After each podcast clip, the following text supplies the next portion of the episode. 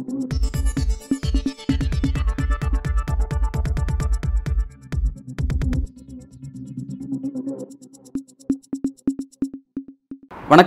இது news focus Tamil இன்றைய நேர்காணலில் நாம் சந்திக்க இருக்கும் நமது சிறப்பு விருந்தினர் மூத்த பத்திரிகையாளர் திரு மணி அவர்கள். வணக்கம் சார் வணக்கம் அன்பு. அண்மையில் பீகாரில் நிதிஷ்குமார் வெளியிட்ட சாதிவார கணக்கெடுப்பினுடைய முடிவு இந்தியா முழுவதும் பெரும் தாக்கத்தை உண்டாக்கியிருக்கு. பல்வேறு மாநிலங்களில் அது பேசப்படும் பொருளாக மாறிட்டு இருக்கு வரக்கூடிய ஐந்து மாநில தேர்தலையும் அது வந்து ரொம்ப முக்கியமான ஒரு அதுக்கான ஒரு வேல்யூ உருவாயிருக்கு. நேற்றுக்கு ராஜஸ்தான் அசோக் கெலட் அவர்கள் நாங்கள் ஆட்சிக்கு வந்து அதை நிச்சயமாக அதை செய்வோம் அப்படின்னு சொல்லி சொல்லியிருக்காங்க. சத்தீஸ்கரில் பிரியங்கா காந்தி அதையே தான் வலியுறுத்தி பேசியிருக்காங்க ரெண்டாயிரத்தி பதினாறில் கர்நாடகாவில் அந்த கணக்கெடுப்பு எடுத்துட்டாங்க. அதை வந்து வெளியிட சொல்லி வீரப்ப மொய்லி போன்ற சீனியர்ஸ்லாம் அதை பற்றி பேசிகிட்டு இருக்காங்க. விரைவில் கர்நாடகாவில் அது வெளிவர இருக்குது. இந்த மாதிரியான எல்லா மாநிலையும் அந்த விஷயம் ரொம்ப பேசப்படும் பொருளாக மாறிட்டு இருக்கு. இது பிரதமர் மோடிக்கு பாஜகவுக்கு என்ன விதமான அழுத்தத்தை உண்டாக்கியிருக்கு அப்படின்னு பார்க்குறீங்க இந்துத்துவா அஜெண்டாவை கையில் வச்சு இந்துக்கள் ஓட்டு எல்லாத்தையும் மொத்தமாக அழினு போய் மூணாவது தடவை உட்காந்துலான்னு கனவு கண்டு கொண்டிருந்த நரேந்திர மோடி என்னும் ஆசையில் மண்ணை அள்ளி போட்டிருக்கிறது நிதிஷ்குமார் அரசின் இந்த நடவடிக்கை. OBC EBC extremely backward classes வந்து அறுபத்தி மூணு பர்சன்ட் இருக்காங்கன்னு பீகார் கருத்து கணிப்பில் தெரிய வந்திருக்கு. ஆதிக்க ஜாதிகள் பதினஞ்சு பர்சன்ட் இருக்காங்கன்னு வந்திருக்கு. அப்படின்னா பத்து பர்சன்ட் சாலு பாஞ்சு பர்சன்ட் இருக்கவனுக்கு பத்து பர்சன்ட் எதுக்கிட்டா இடபிள்யூஎஸ்ன்ற கோரிக்கை எழுவது நியாயமானது. இது வந்து மண்டல் பாலிடிக்ஸ்க்கு பிறகு விபி சிங் துவக்கி வச்ச ஆயிரத்தி தொள்ளாயிரத்தி தொண்ணூறில் வந்த மண்டல் பாலிடிக்ஸ்க்கு பிறகு இந்திய அரசில் மீண்டும் சாதியை மையமாக வைத்து சுழலப் போகிறதோ என்று தான் நமக்கு தோன்றுகிறது. பிஜேபி இதை பார்த்து அச்ச அச்சத்தில் உறைந்திருக்கிறது. ஆனால் பிஜேபிக்குள்ளேயே சில வாய்ஸஸ் வந்து சாதிவாரி கணக்கு நம்மளும் எடுக்கணும்னு பேசுகிறாங்க பீகாரில் வந்து நிதிஷோட அந்த சாதிவாரி கணக்கெடுப்பை கடுமையாக விமர்சனம் பண்ண பிஜேபி குறிப்பாக நரேந்திர மோடி மக்களை பிளவுபடுத்துது இந்தியா கூட்டணின்னு பேச சொன்ன மோடி. தான் சொந்த கட்சியை சேர்ந்த பீகாரோட மூத்த தலைவர் சுஷில்குமார் மோடி கருத்துக்கு என்ன பதில் சொல்ல போகிறார்? சுஷில்குமார் மோடி என்ன சொல்கிறார் இந்த கிரெடிட் எங்களுக்கு தான்றார் அவர் நல்லா கவனிங்க அவர் நாங்கள் வந்து ஜாதிவாரி கணக்கெடுப்பை எதிர்க்கிறோம்லாம் பேசல. ஜாதிவாரி கணக்கெடுப்பு நடத்தணும்னு முடிவு பண்ணதே பிஜேபி பவரில் இருக்கும்போது தான் பட்னாவில் பண்ணோம் பீகார்லன்னு அவர் சொல்கிறாரு யூபிஐ சேர்ந்த ஒரு பிஜேபி எம்பி தெளிவாகவே நேற்றைக்கு ஒரு கோரிக்கை வைத்திருக்கிறார். இது நம்ம வந்து சாதிவாரி கணக்கெடுப்பு எடுக்கணும்னு. என்டிஏ கூட்டணி மோடி கவர்மெண்ட்டில் இருக்கக்கூடிய ஒரு கூட்டணி கட்சியை சேர்ந்த ஒரு அமைச்சர் அப்னாதல்ன்ற கட்சியோட அமைச்சர் லேடி மினிஸ்டர் நினைக்கிறேன். அந்தம்மா வந்து தெளிவாக கேட்டிருக்காங்க. கூட்டணி நம்ம வந்து ஜாதிவாரி கணக்கெடுப்பு எடுக்கணும்னு. ஆகவே மோடியும் ஆர்எஸ்எஸும் நடுங்குறாங்க சாதிவாரி கணக்கெடுப்பு வந்துன்னா தங்களுடைய முகமூடி கீழ்ந்து தொங்கும் உயர் ஜாதிகள் ஆதிக்க ஜாதிகள் இவங்க நினைக்கிற மாதிரி பெருசு கிடையாது. பத்து பர்சன்ட்டுக்குள்ளே இருந்துன்னு தொண்ணூறு பர்சன்ட் ஆட்டையை போட்டுன்னு இருக்கான்றது தெரிஞ்சுடுன்றதுக்காக தான் இவங்க வந்து அதை வந்து கடுமையாக எதிர்க்கிறாங்க. இந்த பிரச்சனை வரும் நாட்களில் இருபத்தி நாலு மக்களவைத் தேர்தல்களின் முக்கியமான ஒரு அஜெண்டாவாக மாறி போவதற்கான வாய்ப்புகள் இருக்குது. ராமர் கோயிலை வச்சு மோடி வந்து இந்துக்கள் ஓட்ட அள்ளலான்னு பார்த்தாரு. சாதிவாரி கணக்கெடுப்பு கேட்பதன் மூலமாக பெரும்பாலான இந்துக்கள் வந்து தொண்ணூறு பர்சன்ட் இந்துக்கள் இன்றைக்கி வந்து கீழ் நிலையில் தான் இருக்காங்க. பத்து பர்சன்ட் ஆதிக்க சாதிகள் தான் இந்துக்களில் எல்லாத்தையும் கொள்ளை அடிச்சுட்டு போயிட்டுருக்காங்கன்ற உண்மை அதிகாரப்பூர்வமாக புள்ளி விவரங்கள் மூலமாக வெளியில் வருவது என்பது அநேகமாக உறுதி விட்- ஆகிவிட்டது. ஏற்கனவே வந்தும் விட்டது. ஆகவே இது பிஜேபி வயிற்றில் புலியை கரைக்க ஆரம்பித்திருக்கிறது. அவங்க என்ன செய்ய போகிறாங்க இதை மடக்கிறதுக்கு வேறு எதையாவது பெருசாக செய்ய போகிறானுங்களான்றது தான் நம்ம கவனி கவனமாக பார்க்க வேண்டிய விஷயமா. அவங்க இந்த விவகாரத்தை பேசும்போது தான் சாதி ரீதியாக நாட்டில் வந்து பிளவு உண்டாக்க முயற்சி பண்ணக்கூடிய எதிர்கட்சிகளாக இருக்காங்க அப்படின்னு சொல்லிட்டு எல்லா இடங்களையும் அதை தான் பேசிக்கிட்டு இருக்காங்க. அபத்தமான வாதம் நீ சாதி அடிப்படையில் தானே இடஒதுக்கீடு கொடுக்குற? இடபிள்யூசி எதை அடிப்படையில் கொடுத்த? சாதி ரீதியாக மக்களை பிரிச்சது யார்? நீ தானே? நீ என்ன டேட்டாவை வச்சு பத்து பர்சன்ட் இடபிள்யூசி கொடுத்த? அதில் ஏழ்மைன்ற ஒரு கிரிட்டீரியா வச்சிருக்கோம். அதன் அடிப்படையில் தான் கொடுக்குறோம். சரி ஏழ்மை ஒரு கிரைட்டீரியானா எல்லா ஜாதி ஏழைகளுக்கும் தானே கொடுக்கணும். அது என்ன இப்போ உயர் ஜாதி ஏழைகள் ஆதிக்க ஜாதி ஏழைகளுக்கு மட்டும் ஏன் கொடுக்குற? இடபிள்யூஸ்னா என்னங்க? Poor people of communities which are not availing the reservation தெளிவாக சொல்லுது.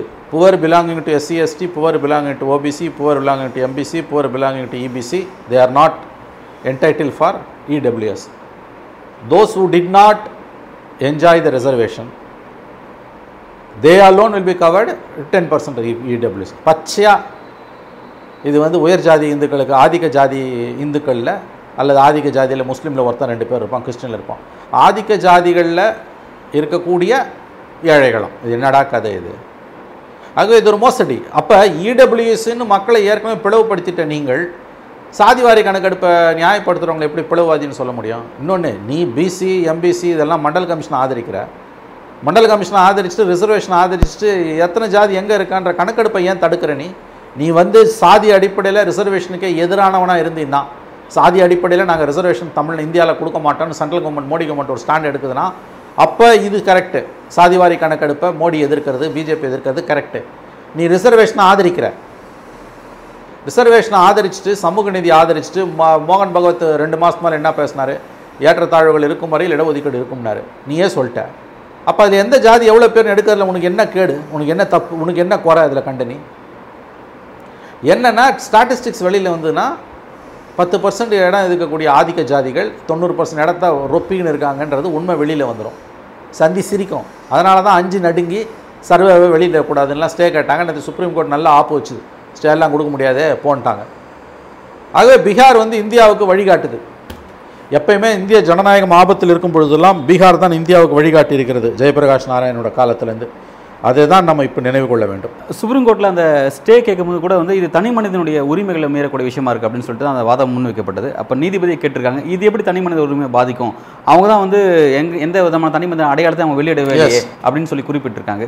ரெண்டாவது வந்து இந்த மாதிரி விஷயத்தை தலையிட இப்படிலாம் வந்து நீங்கள் கேட்கக்கூடாது அப்படின்னு சொல்லிட்டு ஒரு வார்னும் பண்ணியிருக்காங்க. எப்படி சார் பார்க்குறீங்க ஆமாம் நேற்று ரொம்ப விஷமத்தனமாக வந்து இந்த காஸ்ட் சர்வேக்கு எதிராக போடப்பட்ட மனுக்களை அந்த மனுக்களை வா பிரஸ் அந்த மனுக்களுக்காக வாதாடின வழக்கறிஞர் வந்து இது ப்ரைவசியை மீறிடுதுனாரு ஜட்ஜு சஞ்சீவ் கண்ணா ரொம்ப அழகாக கேட்டார் எங்கே மீறுது? அவங்களோட நேமு ஏஜ் எதுவுமே வெளியில் வரல. அப்போ எப்படி ப்ரைவசியை மீறும்? கொள்கை வகுப்புக்காக தகவல்களை திருட்டுவது என்பது ப்ரைவசியை மீறது ஆகாது. ஏன்னா அவர்களுடைய ப்ரைவசி அவருடைய அவர்களுடைய பெயர்களோ புகைப்படங்களோ விவரங்களோ எங்கேயுமே வெளியிடப்படலை. ஆக இந்த வாதம் அறப்பழசலான வாதம் என்று உச்சநீதிமன்றம் தெளிவாக சொல்லி தூக்கி அடித்திருக்கிறது. அது இந்த கோரிக்கை நாடு முழுவதும் வலுப்பெறும் என்று தான் நான் நினைக்கிறேன். இதை முறியடிக்கிறதுக்கு பிஜேபி என்ன போதுன்றது தான் நாம் கவனிக்க வேண்டிய ஒரு விஷயம். நேற்றுக்கு ஒரு முக்கியமாக சுப்ரீம் கோர்ட் ஒரு அப்டேட் சார் தலைமை நீதிபதி சந்திரசூட் தலைமையில் ஒரு ஏழு நீதிபதிகள் கொண்ட ஒரு அமர்வு வந்து அமைக்கப்பட்டிருக்கு. பண மசோதா விவகாரம். அந்த பண மசோதா விவகாரத்தில் பல்வேறு விஷயங்களை நீங்கள் கொண்டு வந்து அதில் சேர்த்துறீங்க. சேர்க்கறது மூலமாக வந்து அது வந்து உங்களுக்கு வந்து ராஜ்யசபாவில் உங்களுக்கு மெஜாரிட்டி இல்லாமல் இருக்குது லோக்சபாவில் மெஜாரிட்டி இருக்கிறனால நீங்கள் அங்கேயே எல்லா விஷயத்தையும் நீங்கள் முடிவு பண்ணிக்கிறீங்க அப்படிங்கிறதுனால இனிமேல் அந்த விவகாரத்தை நாங்கள் விசாரிப்போம் அப்படின்னு சொல்லிட்டு அதுக்கான ஒரு ஏழு பேர் கொண்ட பெஞ்ச் அமைக்கப்பட்டிருக்கு. எப்படி சார் பார்க்கலாம் ஆமாம் இது ஏற்கனவே ஆதாரில் வந்த விஷயம் அது. ஆதாரில் வந்து ஆதாரை வந்து மணி பில்லாக கொண்டு வந்து நிறைவேற்றினது வந்து ஆதாரோட கான்ஸ்டிடியூஷனல் வேலிடிட்டி அப்பல்டு பண்ண சுப்ரீம் கோர்ட் பட் வெதர் அது மணி பில்லாக கொண்டு வந்து நிதி மசோதாவை நிறைவேற்ற முடியுமான்ற கோரிக்கையை செவன் ஜட்ஜ் பெஞ்ச் விசாரிக்கும்னு சொல்லிச்சு. அதை தான் இப்போ ரெஃபர் பண்ணியிருக்காங்க. மோடி அரசின் பல மோசடிகளில் மிக முக்கியமான ஒரு மோசடி மெஜாரிட்டி இல்லாமலே மணி பில் மூலமாக முக்கியமான திருத்தங்களை நாடாளுமன்றத்தில் மேற்கொள்ளுது. அப்பட்டமான சர்வாதிகாரம் இந்தியாவில் கோல் வச்சு கொண்டிருக்கிறது. மணி பில்ன்றது வந்து ஒன்லி வந்து நிதி மசோதாவுக்கானதான் அதில் கொண்டு வந்து ஆதார போட்டதுன்றது வந்து அயோக்கியத்தனத்தின் உச்சகட்டம். சரியான விஷயத்தை உச்சநீதிமன்றம் கையில் எடுத்திருக்கு. ஏற்கனவே ஆதாரோட கான்ஸ்டியூஷன் வேலிடிட்டி அப்பல்டு பண்ணும்போது சொன்ன விஷயம் தான் அது இப்போ விசாரிக்க ஆரம்பிச்சிருக்காங்க. அண்மையிலே நியூஸ் கிளிக் பத்திரிகை மீது சட்டவிரோத நடவடிக்கை தடுப்பு சட்டத்தின் கீழ் நடவடிக்கை எடுக்கப்பட்டிருக்கு. குறிப்பாக அந்த நிறுவனத்தின் நிறுவனர் பிறகு அந்த நிறுவனத்தினுடைய முக்கியமான மனிதவள மேம்பாட்டுத்துறை அதிகாரி போன்றவர்கள்லாம் வந்து கைது செய்யப்பட்டிருக்காங்க. அந்த நிறுவனத்துக்காக கட்டுரைகள் எழுதின நபர்கள் முதல் கூட அவங்களும் கைது செய்யப்பட்டிருக்காங்க. விசாரிக்கப்பட்டிருக்காங்க. ரொம்ப சீரியஸான சப்ஜெக்ட் அது மாதிரி இருக்குது எப்படி சார் பார்க்குறீங்க இது? ஆமாம் அந்த ஓனர் வந்து புரகாயஸ் தான் நினைக்கிறேன். அவர் வந்து பிரபீர் புரகாயஸ் தான் அவர் எமர்ஜென்சிலையும் கைது செய்யப்பட்டார் இருபத்தைந்து வயது இளைஞனா. இப்போ எழுபத்தி மூணு எழுபத்தி மூணு வயசில் மோடி அரசின் அட்டூழியங்களை அடக்குமுறையை எதிர்த்து பேசி பத்திரிகை நடத்தியதற்காகவும் கைது செய்யப்பட்டிருக்கிறார். சீனாக்காரன் ஃபண்ட் பண்ணிட்டான்றதெல்லாம் அபத்தமான குற்றச்சாட்டம். அப்படிலாம் ஃபண்ட் பண்ணியிருந்தானா நீ ஓனரை தான் தூக்கி போய் உள்ளே வைக்கணும். அங்கே வேலை செய்கிறவனெல்லாம் எதுக்கு விசாரிக்கிறீங்க? அங்கே விசாரித்து அவன் ஃபோனை பிடிக்கின்னு போகிறது ராத்திரி காலைல ஆறு மணிக்கு போய் கதவை தட்டுறது நாற்பது ஜேர்னலிஸ்ட்டுக்கு மே போய் விசாரித்து கூப்பிட்டு போயிருக்காங்க. ஆஃபீஸ் எடுத்து சீல் வச்சுருக்கானுங்க. அதாவது இந்தியா சர்வாதிகார பாதையில் வெகு வேகமாக பயணப்பட்டு கொண்டிருக்கிறது. பெரிய பத்திரிகைகளோட அதிபர்கள் ஆசிரியர்கள் தொலைக்காட்சி நிறுவன ஆசிரியர்கள்லாம் வந்து நவ துவாரங்களையும் பொத்திக்கிட்டு இருக்காங்க. ஏன்னா இது யாருக்கும் வந்து நாளைக்கு அவங்களுக்கு வரப்போகுது தெரியல அவங்களுக்கு. இது பக்கத்து வீட்டுக்காரனுக்கு தானே நினச்சிட்டு இருக்காங்க இவங்க வந்து. எமர்ஜென்சியில் கூட நடக்காத கொடுமைகளை மோடி அரசு இன்று நிகழ்த்தி கொண்டிருக்கிறது. சீனாலேருந்து அவன் பணம் வாங்கினான்றது முதல்ல அது வந்து அபத்தமான குற்றச்சாட்டு. இது வந்து ஏற்கனவே என்ஃபோர்ஸ்மெண்ட் டைரக்டரேட் வழக்கு எல்லாம் போட்டு அது நடந்துக்கிட்டு இருக்குது. நீ அப்போ டெல்லி போலீஸ் வச்சு எதுக்கு நீ வந்து மிரட்டுற நீ வந்து? ஏன்னா ஈடியால் கண்டுபிடிக்க முடியல அதனால் டெல்லி போலீஸை கூப்பிட்டு வந்திருக்க. அப்படியே ஒரு வாதத்துக்கு எடுத்து போய் இவனுங்க சொல்கிறதெல்லாம் அவங்க பண்ணாங்கன்னா ஓனரை தானடா நீ அரெஸ்ட் பண்ணணும்? வேலை செய்கிற வீட்டுக்கெலாம் எதுக்கு போகிற கட்டுரை எழுதவங்களெல்லாம் கைது பண்ணல. உங்கள் கருத்தில் ஒரு தவறு அதாவது வந்து க- விசாரிச்சுட்டு விட்டுட்டாங்க. அந்த ப்ரொமோட்டரு அமெரிக்காவில் இருக்க ராய் சிங்கன்றவர் அவர் மேலே போட்டிருக்காங்க எடிட்டர் மேலே போட்டிருக்காங்க அப்புறம் இன்னொருத்தர் மேலே போட்டிருக்காங்க. மூணு பேர் மேலே கேஸை போட்டிருக்கானுங்க.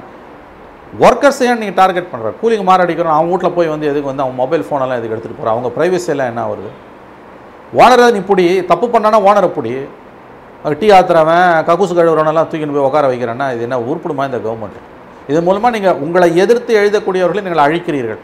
இந்த நியூஸ் கிளிக் வந்து வேளாண் போராட்டங்களில் சிஏஏ போராட்டத்தில் கொரோனா காலத்துலலாம் மோ மோடி கவர்மெண்ட்டின் முகத்திரையை கிழித்து எரிந்தது அதனால் தேச துரோகின்றதை கலைப்பூட்டம் வழக்கமாக இது நூற்றம்பது வருஷமா இல்லை பெர்னாட் ஷா சொன்னது. அயோக்கியர்களின் கடைசி புகலிடம் தேசபக்தி.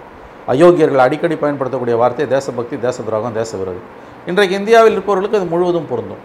இதையும் மீறி நியூஸ் கிளிக் மீண்டு வரும் என்று நாம் நம்புவோமாக. ஏற்கனவே சர்வதேச தளத்தில் இந்தியாவினுடைய பத்திரிகை சுதந்திரம் அப்படிங்கிறது கடைசியிலேருந்து இருபதாயிரம் இடத்துல இருக்குது இது போன்ற சூழ்நிலையில் இந்த மாதிரியான பத்திரிகை துறை மீது நடவடிக்கை அப்படிங்கிறது உண்மையிலே இங்கே இருக்கக்கூடிய அந்த அரசின் மீது என்ன மாதிரியான ஒரு பார்வையை சர்வதேச அளவில் உண்டாக்கும்னு பார்க்க சர்வதேச அளவில் இந்தியாவுக்கு மிகப்பெரிய கட்டப்பேர் வந்து கொண்டிருக்கிறது. நம்முடைய இண்டு ராம் அவர்கள் சொன்னது மாதிரி Modi government has got the most worst world press அதாவது சர்வதேச அளவில் ஊடகங்கள் மோடியை காரி உமிழ்ந்தது போல வேறு எந்த தலைவரையும் காரி உமிழ்ந்தது கிடையாது. மிகப்பெரிய அவப்பெயரை இந்தியாவுக்கு தேடி கொடுத்திருக்கிறார் நரேந்திர மோடி. அதனுடைய இன்னொரு கட்டம் தான் நியூஸ் கிளிக் விஷயத்தில் நடந்து கொண்ட முறை என்பது. இதெல்லாம் இன்னும் கெட்ட பேரை உண்டாக்கும். ஒரு நியூஸ் பேப்பர் ஆஃபீஸை அது இணையதளம் தான் அதை சீல் வைக்கிறிய? அந்த ஒரு ஃபோட்டோ போதும். இந்தியாவில் ஜனநாயகம் செத்து போச்சுன்றதுக்கு. ஒரு ஆயிரம் வார்த்தையில் ரெண்டாயிரம் வார்த்தையில் கட்டுரை எழுதி தெரிவிக்காததை ஒரு புகைப்படம் சாதித்து விடும். அதான் நடந்திருக்குது இன்றைக்கி வந்து. ஆகவே இது வந்து எப்படி நீங்கள் பார்க்குறதுனா இந்திய ஜனநாயகத்திற்கு இந்திய பத்திரிகை சுதந்திரத்துக்கு அவசர நிலை காலத்துக்கு பிறகு ஏற்பட்ட மிகப்பெரிய சவால் அவசர நிலை காலத்தை விட மோசமான காலகட்டத்தில் இந்தியா சென்று கொண்டிருக்கிறது. ஆனால் இந்திய மக்கள் தங்களுடைய ஒற்றுமையின் மூலம் இந்த சவாலை உறுதியாக சமாளிப்பார்கள் என்று நாம் நம்பலாம். இங்கே இருக்கக்கூடிய அனைத்து வாய்ப்புகளையும் பிரதமர் மோடி தனக்கு சாதகமாக பயன்படுத்தி கொண்டு அரசு செஞ்சிட்ருக்காரு இந்த சூழ்நிலையில் அவரை எதிர்த்து வீழ்த்த வேண்டிய எதிர்க்கட்சிகளுக்கு என்ன விதமான வாய்ப்புகள் இருக்குது அப்படின்னு நம்ம பார்க்க வேண்டியது இல்லை மக்களை நம்புவது தான் ஒரே வாய்ப்பு. கண்டென்ஷியஸான இஷ்யூஸ்னு சொல்லக்கூடிய பிளவுபடுத்தக்கூடிய பிரச்சனைகளை உதாரணத்துக்கு உதயநிதி பேசின சனாதன மாதிரியான பேச்சுக்களெல்லாம் எலெக்ஷன் வரைக்குமாவது தவிர்ப்பது நல்லது. ஏன்னா வேறு மாதிரி அது அங்கே பொருள் கொள்ளப்படுது. மக்கள் ஒற்றுமைக்கு முன்னால் மற்ற எல்லா சவால்களும் தவிடுபொடியாகும். இதை நாம் நினைவில் கொள்ள வேண்டும். மக்கள் ஒற்றுமை அப்படிங்கிறது தமிழ்நாட்டில் இந்தியா கூட்டணிக்கு ரொம்ப வலுவாக இருக்குது அப்படிங்கிறத நம்ம பார்க்குறோம். வட இந்தியாவில் அது என்ன மாதிரி விஷயங்கள் இருக்குது அப்படிங்கிறத வட இந்தியாவில் சேலஞ்சு தான். ஆனால் மோடி ஒன்றும் தோற்கடிக்கப்பட முடியாத வீழ்த்த முடியாத மனிதர் கிடையாது. கண்டிப்பாக இது சாத்தியப்படும். எவ்வளவு தூரம் பிஜேபியோட சீட்டை குறைக்கிறோமோ அந்த அளவுக்கு இந்தியாவுக்கு நல்லது. எதிர்க்கட்சிகளுடைய ஒற்றுமை தொடர்ந்தால் பாஜக தோற்கடிக்கப்படுவது உறுதி. நன்றி சார். நன்றி.